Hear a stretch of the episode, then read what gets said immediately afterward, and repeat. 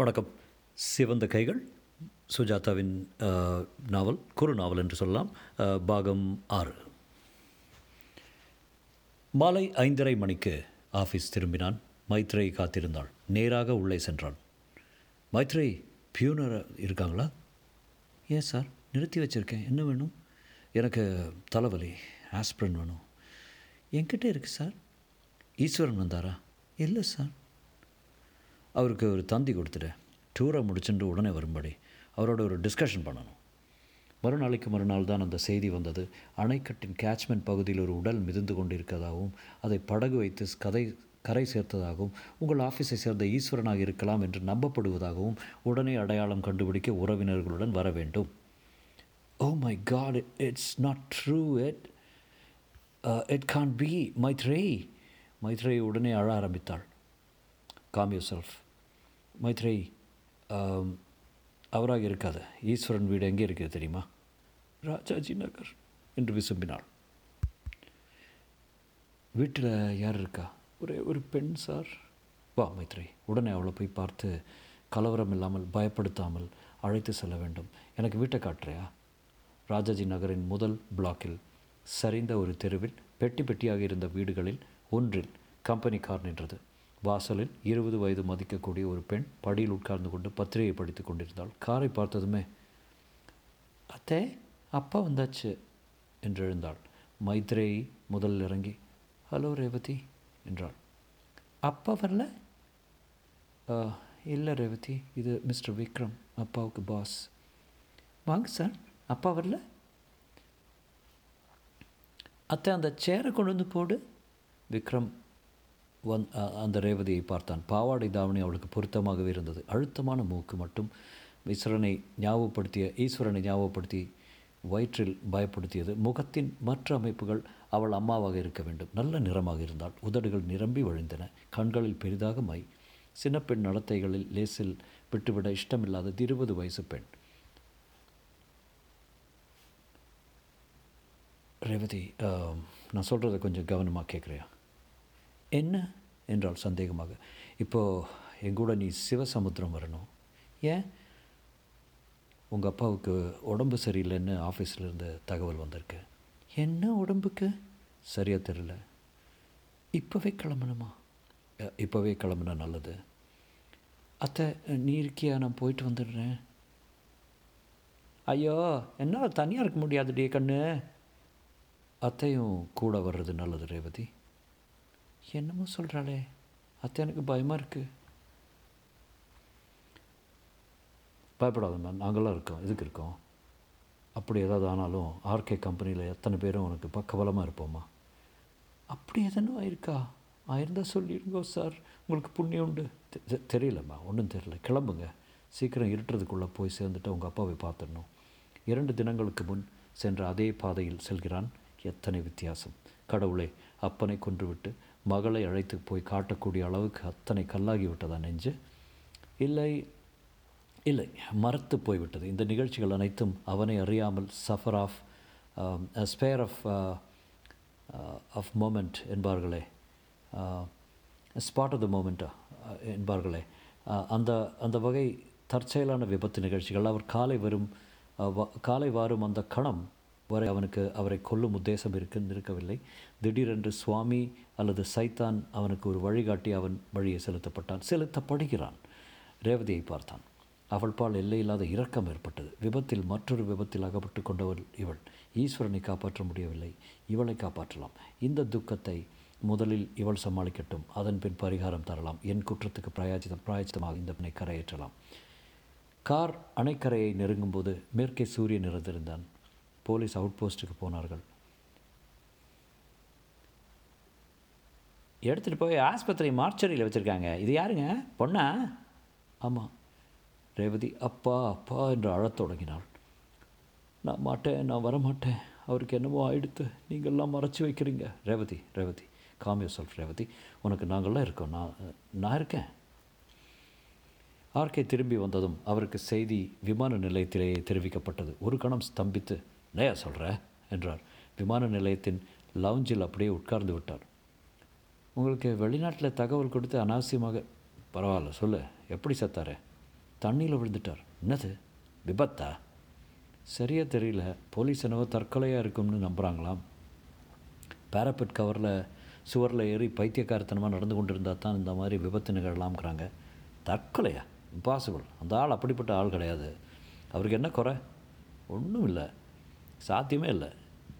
ஏதாவது foul player இருக்கும். விக்ரம் இதை பற்றி நான் போலீஸ் சூப்ரண்டை கேட்குறேன். நான் எல்லாத்தையும் பார்த்துக்கிறேன் சார் அப்படி ஏதாவது ஏறுமாற நடந்திருந்தால் அதை கண்டுபிடிக்க வேண்டிய பொறுப்பு என்னோடது. ஈஸ்வரன் போயிட்டாரா? நம்பவே முடியலையே. என் கூட ஆரம்பத்திலே இருந்தவர் ரொம்ப நேர்மையான அந்த காலத்து மனுஷன். பிஎஃப் கிராச்சுவிட்டி எல்லாம் தீர்த்து வச்சுட்டல எல்லாம் ஆச்சு சார் நானே பர்சனலாக பார்த்து உடனே ஃபைசல் பண்ணிட்டேன். சார் அப்புறம் அவருக்காக இன்றைக்கி ஆஃபீஸில் ரெண்டு மணிக்கு ஒரு கண்டோலன்ஸ் மீட்டிங் ஏற்பாடு பண்ணியிருக்கேன் சார். கட்டாயம் வரேன். இன்னொரு சின்ன விஷயம். என்ன அவருக்கு ஒரே ஒரு பெண் கிராஜுவேட் அவளுக்கு கம்பெனியில் வேலை கொடுக்கலாம்னு உத்தேசிச்சிருக்கேன். உங்கள் அனுமதி வேணும். தாராளமாக செய்ய வேண்டிதான் விக்ரம் இந்த மாதிரி வெல்ஃபேர் சம்மந்தப்பட்ட ச விஷயங்கள் ரொம்ப முக்கியம். இதை நீ இவ்வளோ தூரம் பொறுப்புணர்ச்சியோடு செய்யறதுல எனக்கு ரொம்ப சந்தோஷம். இதெல்லாம் பார்த்துட்டு மற்ற எம்ப்ளாயிஸ்களுக்கு கம்பெனி விசுவாசம் அதிகமாகும். சபாஷ் ரொம்ப நல்லா எல்லாத்தையும் கற்றுக்கிட்டேன் நீ இப்போ ஒரு பரிபூர்ண டிரெக்டர் இன்னும் கொஞ்ச நாள் போகிறேன் அனுதாப கூட்டத்தில் ஆர்கே முதலில் பேசினார். ஈஸ்வர நான் முதல்ல சந்தித்தது நைன்டீன் ஃபிஃப்டி எயிட்டில் என்று ஆரம்பித்து அவர் கம்பெனியுடன் கழித்த பல விஷயங்கள் பல வருஷங்களில் அவர் சம்பந்தப்பட்ட முக்கிய நிகழ்ச்சிகளை வரிசைப்படுத்தினார். அவர் நேர்மை பக்தி ஒழுக்கம் எல்லாவற்றையும் சிலாகித்துவிட்டு இப்படிப்பட்ட மனிதர் இப்படி இருந்தார் என்றால் நம்ப முடியாமல் இருக்கிறது. தற்கொலை செய்துகிற அளவுக்கு அவருக்கு என்ன சோகம் இருந்தது என்பது என் வாழ்க்கையில் எப்பொழுதும் ஒரு பெரிய விந்தை கேள்வி கேள்விக்குறியாக இருக்கும். இதிலிருந்து மனித மனத்தை நாம் பரிபூர்ணம் அறிந்து கொள்ளவே முடியாது என்பதுதான் பாடம் என்றார். பின் பேசின விக்ரம் ஈஸ்வரன் வாழ்க்கையில் எல்லோருக்கும் பாடம் இருக்கிறது. அவரிடம் எனக்கு சில பிடிவாத குணங்கள் பிடிக்கவில்லை. இருந்தும் அவர் பிடிவாதங்கள் அனைத்தும் கம்பெனி நலன் என்று அவர் கருதிய விஷயங்கள் தான் இதனால் தான் அவர் சுயநலம சுயநலமற்றவர் என்பதில் எவருக்கும் சந்தேகமில்லை. சர்வீஸில் இருக்கும்போதே மரணமடைந்தவர்களின் குடும்பத்தை சரியாக பாதுகாப்பது நம் கம்பெனியின் முக்கியமான பொறுப்பாகும். இந்த சம்பிரதாயத்தை நிறுவிய நிறுவின பெருமை நமது மதிப்புக்குரிய ஆர்கே அவர்கள் சாரும். ச சம்பிரதாயத்தை சம்பிரதாயத்தை விட்டு கொடுக்காமல் திரு ஈஸ்வரின் குடும்பத்திற்கு சட்டப்படி தர வேண்டிய பணங்களை உடனே கொடுப்பதுடன் மற்றொரு சலுகையாக ஆர்கே அவர்கள் சம்மதித்திருக்கிறார். அவர் மகளுக்கு கம்பெனியில் ஒரு வேலை தர இசைந்திருக்கிறார் எல்லோரும் கைதட்டினார்கள். கம்பெனி நலனுக்காக கடுமையாக உழைத்த நம் ஈஸ்வரன் குடும்பத்திற்கு நாம் தரக்கூடிய சிறு ஞாபகார்த்த பரிசு இது. இந்த தினம் அவர் ஆத்ம சாந்திக்கு இரண்டு நிமிஷம் மௌனமாக இருப்போம். எல்லோரும் அப்படியே நின்றார்கள். விக்ரம் காரில் இருந்து இறங்கி வந்து ஈஸ்வரன் வீட்டு கதவை தட்டுவதற்கு முன்னமே ரேவதி திறந்து விட்டாள். வாங்கோ என்றாள். சமீபத்தை அழுகினால் கண்கள் சிவந்திருந்தன. என்ன ரேவதி மறுபடியும் அழ ஆரம்பிச்சிட்டியா? நான் என்ன சொன்னேன்? ரேவதி தரையை பார்த்து கொண்டு லேசாக சிரித்தாள். உடனே அப்படி சிரித்தது மகாபாவம் என்பது போல சட்டென்று நிறுத்தி கொண்டு சி தீவிரமானான் ரேவதி அத்தை எங்க? ராம் மந்திர் போயிருக்கா? ரேவதி சும்மா வீட்டில் உட்காந்துட்டு ப்ரூட் பண்ணிட்டு இருக்கக்கூடாது உங்கள் அப்பா ஆர்கே ஸ்தாபனத்துக்கு இவ்வளோ நாள் இவ்வளோ சின்சியராக உழைச்சதுக்கு நன்றி சொல்கிற விஷயத்தில் உனக்கு ஒரு வேலை கொடுக்குறதா மேனேஜ்மெண்ட் தீர்மானிச்சிருக்கு. அந்த சந்தோஷமான செய்தியை உங்கள்கிட்ட பர்சனலாக சொல்கிறதுக்காக தான் நான் வந்திருக்கேன். ரேவதி நிமிர்ந்தாள். கண்கள் கண்ணீர் திரை தயாராக இருந்தது. ரொம்ப நன்றி சார். நீங்கள் அந்த அதிர்ச்சி நாட்களில் கூடவே இருந்து தைரியம் சொல்லி ஒவ்வொரு ஸ்டேஜ்லையும் எனக்கு ஆறுதல் சொல்லி இல்லைன்னா நான் அப்போவே அப்போ அப்போ அப்பா கூட செத்து போயிருப்பேன். புடவையெல்லாம் பரபரவென்று நிறைய அழுதாள் ரேவதி ப்ளீஸ் அழக்கூடாது. அழுதது போதும். இட்ஸ் ஆல் ஓவர் அவர் போனது முடிஞ்சு போன சகாப்தம். மறக்க வேண்டிய மறந்தாக வேண்டிய சகாப்தம். எப்படி சார் மறக்க முடியும்? கமான் வாழ்க்கையில் நிகழ்ந்த விபத்துன்னு வச்சுக்கோ. அழறதால் ஒரு லாபமும் இல்லை. சார் ஏன் சார்? எதுக்காக சார் எங்கள் அப்பா தற்கொலை பண்ணிக்கிட்டார்? தெரியல. ரேவதி அது கொஞ்சம் மர்மமாக தானே இருக்கு. ஏதாவது காரணம் இருக்கும் இல்லையா? ஆஃபீஸில் ஏதாவது தப்பு பண்ணிட்டாரோ? சேச்சே சே அதெல்லாம் இல்லை. காரணம் இருந்தால் சொல்லிவிடுங்க சார். அப்படி எதுவும் கிடையாது. ஹிஸ் ரெக்கார்ட் வாஸ் ஃபால்ட்லெஸ் ஏன் ஏன் ஏன்று மண்டை குழப்புறது? வாழ்க்கையில் சில ஏன்களுக்கு பதில் கிடைக்காது ரேவதி. எனக்கு என்னவோ அது ஒரு ஆக்சிடெண்ட்டுன்னு தோணுது. ரேவதி அதை பற்றி பேச வேண்டாம். உன்னை பற்றி பேசலாம். நீ என்ன படிச்சிருக்க? பிஎஸ்சி தெரியும். என்ன சப்ஜெக்டு பாட்டனி அப்பா அதுக்கப்புறம் எம்எஸ்சி படிக்க சொன்னார். இந்த வருஷம் சேரலாம்னு இருந்தேன். அப்பா என் கல்யாணத்துக்காக சேர்த்து வச்சுருக்கார். என்னென்னவோ பாலிசி ஃபிக்ஸட் டெபாசிட்னு இந்த வருஷம் முடிச்சிருந்தா பிளான் போட்டிருந்தார். உனக்கு இந்த வேலையில் சேர இஷ்டம் தானே? எனக்கு ஆஃபீஸ் வேலை ஒன்றுமே தெரியாது சார் அதெல்லாம் ட்ரெயின் பண்ணிவிடுவோம் டைப்பிங் ஏதாவது தெரியுமா? தெரியாது. பரவாயில்ல. ஒன்று பண்ணுவோம். உன்னை முதல்ல டெஸ்பேட்ச் செக்ஷனில் போட சொல்கிறேன் அங்கே தான் ஒர்க் கொஞ்சம் சுலபமாக இருக்கும். அங்கே உன் உன் ப்ராக்ரஸை பார்த்துட்டு மேற்கொண்டு வேறு டிபார்ட்மெண்ட்டுக்கு ஷிஃப்ட் பண்ணிக்கலாம். என்ன? நீங்கள் எனக்கு செஞ்ச உதவியை என்ன கைமாறு செய்ய போகிறேன்னு தெரியல. எல்லாம் கடமைம்மா. கம்பெனிலேருந்து லெட்ரு வரும். ஒன்றாந்தேதி வந்து ஜாயின் பண்ண. என்ன? நான் வரட்டுமா? கொஞ்சம் இருங்க சார் காஃபி போட்டுக்கிட்டு கொண்டு வரேன். இனிமே தான் காஃபியா சரிதான். எனக்கு நேரம் இல்லை. அப்புறம் சாவகமாசமாக வரேன். ப்ளீஸ் ஒரு நிமிஷம். இதோ அத்தை கூட வந்துட்டேன் அத்தை விக்ரம் சார் வந்திருக்காரு. சட்டுன்னு காஃபி போட்டு கொடு. வேண்டாம் ரகுதி இதை பாரு. ஒன்று வேணால் செல்லாம் ஒன்றாந்தேதி என்ன அத்தையுமா இன்றைக்கி இன்னைக்கு நான் இன்னைக்கு நாள் நல்லா இல்லை? இருக்கு நாள் நல்லா இருக்குல்ல? எங்கூட இப்போது ரேவதி ஆஃபீஸ்க்கு வரட்டும். சில ஃபார்மாலிட்டி எல்லாம் இருக்குது அப்ளிகேஷன் ஃபார்ம் ஃபில் ஃபில்அப் பண்ணணும். உங்கள் அப்பாவுக்கு ஒரு அரியர்ஸ் செக் பாக்கி இருக்குது எல்லாத்தையும் முடிச்சுட்டு நானே கொண்டு வந்து விட்றேன். வா ரேவதி. போயிட்டு வாமா ஒரு மாதமாக வீட்லேயே அடைஞ்சு கிடந்தது போதும். பளிச்சுன்னு ஏதாவது கட்டின்ட்டு மூஞ்சி அலம்பின்ட்டு கிளம்பி போகிறப்போ அனுமார் கோவிலுக்கு ஒரு நட போட்டு வந்துடு ஏதோ வழிகாட்டியிருக்காரே வழிகாட்டினது அனுமார் இல்லாத்த இவர் தான் விக்ரம் சார் தான். ஏதோ நல்லபடியாக தீர்க்காயசாக இருப்பா. ரேவதி புடவை மாற்றிக்கொண்டு வந்ததும் முதல் முறையாக அவள் து துக்கம் குறைந்த நிலையில் சற்று வசீகரமாக உடுத்தி கொண்டிருப்பதை பார்த்தான். அவள் ஏறக்குறைய தன் உயரம் இருப்பதை கவனித்தான். நெற்றி புருவங்களுக்கு நடு மத்தியில் சின்னதாக போட்டு பவுடரின் அவசர கீ தீற்றல் சாரி நவிக்கை இரண்டு மா மாற்றிக்கொண்டு இடது கையில் ரிஸ்ட் வாட்ச் அணிந்து கொண்டு போகலாமா சார்? என்றாள். காரின் பின் சீட்டில் உட்கார்ந்து கொண்டால் கண்ணாடி வழியாக ஒரு முறை அவள் மார்பு சேலையை சரி செய்து உள்ளதை பார்த்தான். முதல்ல எங்கே போகலாம் முதல்ல அனுமர் கோவில் போடலாம் சார். ஒரு அஞ்சு நிமிஷம் இஃப் யூ டோன்ட் மைண்ட் போகலைன்னு அத்தை வருத்தப்படுவா. தாராளமா. மகாலட்சுமி லே அவுட்டில் இருந்த குன்றின் மேல் பக்கவாட்டில் நின்று கொண்டிருந்த பிரம்மாண்டமான ஆஞ்சநேயரின் முன் அவள் கண்கள் மூடிக்கொண்டு பிரார்த்திக்கும் போது அவளை முழுவதும் தரிசித்தான் விக்ரம். பாதங்களின் அருகில் உள்பாவடை பார்டர் கொஞ்சம் தெரிந்தது. குன்றின் உயரக்காற்றினால் இடுப்பு இடுப்புடன் ஒட்டி கொண்டிருந்த சாரி அவள் தொடைகளின் அமைப்பை காட்டியது. ரவிக்கைக்கு கீழ் தெரிந்த சாம்பிள் அவள் உள்ளுக்குள் எவ்வளவு சிவப்பாக இருப்பாள் என்று கோடி காட்டியது. அவள் மார்பகங்கள் ஆரோக்கியமாக இருந்தன. ப்ரொஃபைல் வடிவத்தில் தெரிந்த நேரான மூக்கும் கழுத்தும் வளைவும் நெற்றியும் தாராளமும். மை காட் விக்ரமுக்கு ஷாக் அடித்தது போல் அந்த ஆசை தொட்டது.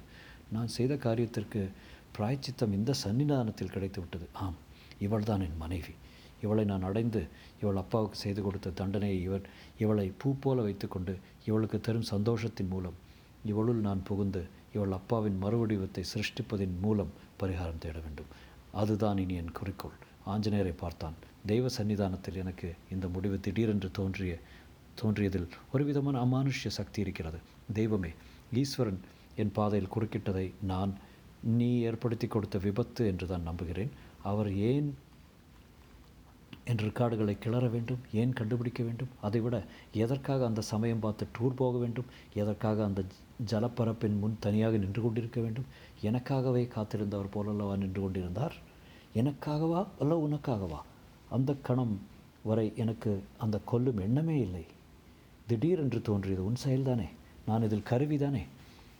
இப்போது ஈஸ்வரன் பெண்ணை என் பொறுப்பில் ஏற்றுக்கொள்ள சந்தர்ப்பம் கொடுத்திருக்கிறாய். ஏற்றுக்கொள்ளப் போகிறேன். கடவுளே அவளை நான் ஆட்கொள்கிறேன். நான் கடவுளின் தூதன். இல்லை நான் கடவுளின் அம்சம். நானே அவன்தான். அழிக்கிறேன் காக்கிறேன். விக்ரமிற்கு இப்போது நிம்மதியாக இருந்தது ரேவதியை டெஸ்பாச்சில் போட வேண்டும். என் ஆஃபீஸிலே எனக்கே அசிஸ்டண்ட்டாக ஏற்றுக்கொள்கிறேன். அப்போதுதான் எனக்கு அவளை அடிக்கடி பார்க்க சந்தர்ப்பம் கிடைக்கும். பார்த்து பழகி பேசி ஓ வாழ்க்கை என்ன அற்புதமானது. ரேவதி கண்ணை மூடிக்கொண்டு தியானத்தில் இருந்தாள். ஆஞ்சநேயா தெய்வமே என் அப்பா எப்படி இறந்தார் என்று கண்டுபிடிக்க எனக்கு உதவு. அந்த கேள்வி என்னுள் விடை கிடைக்காமல் இருக்கும் வரை எனக்கு தூக்கமில்லை நிம்மதி இல்லை. அந்த ஆஃபீஸில் என்னவோ நடந்திருக்கிறது. ஏதோ ஒரு விரோதம் ஏதோ ஒரு சிக்கல் ஏதோ தெரியக்கூடாதது அப்பாவுக்கு தெரிந்து போய் அவர் பலியாகி இருக்கிறார் இதை என் உள்ளுணர்வு தொல் சொல்லுகிறது. அதை கண்டுபிடிக்க எனக்கு தக்க பலத்தையும் சாகசத்தையும் தா. தக்க மனிதர்களிடம் என்னை சேர்த்து வை. அந்த ஆஃபீஸுக்குள் நடந்தது என்ன என்று கண்டுபிடிக்க எனக்கு உதவு. தெய்வமே நான் அதனுள் வேலை ஏற்றுக்கொண்டு செல்லப்போவது இதற்குத்தான். பழி வாங்க. இதற்குத்தான். இதற்குத்தான். போகலாமா ரேவதி? என்றான் விக்ரம். போகலாம் சார். நான் தயார். முற்றும். ஸோ இந்த இந்த கதை இதோட முடிஞ்சது. அது ஒரு சின்ன குறு நாவல். ஸோ அது முடிஞ்சது.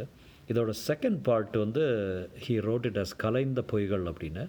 ஸோ அடுத்த பார்ட் வந்து கலைந்த பொய்கள்ன்ற பேரில் I start doing it so you see the second part of the story நன்றி வணக்கம்.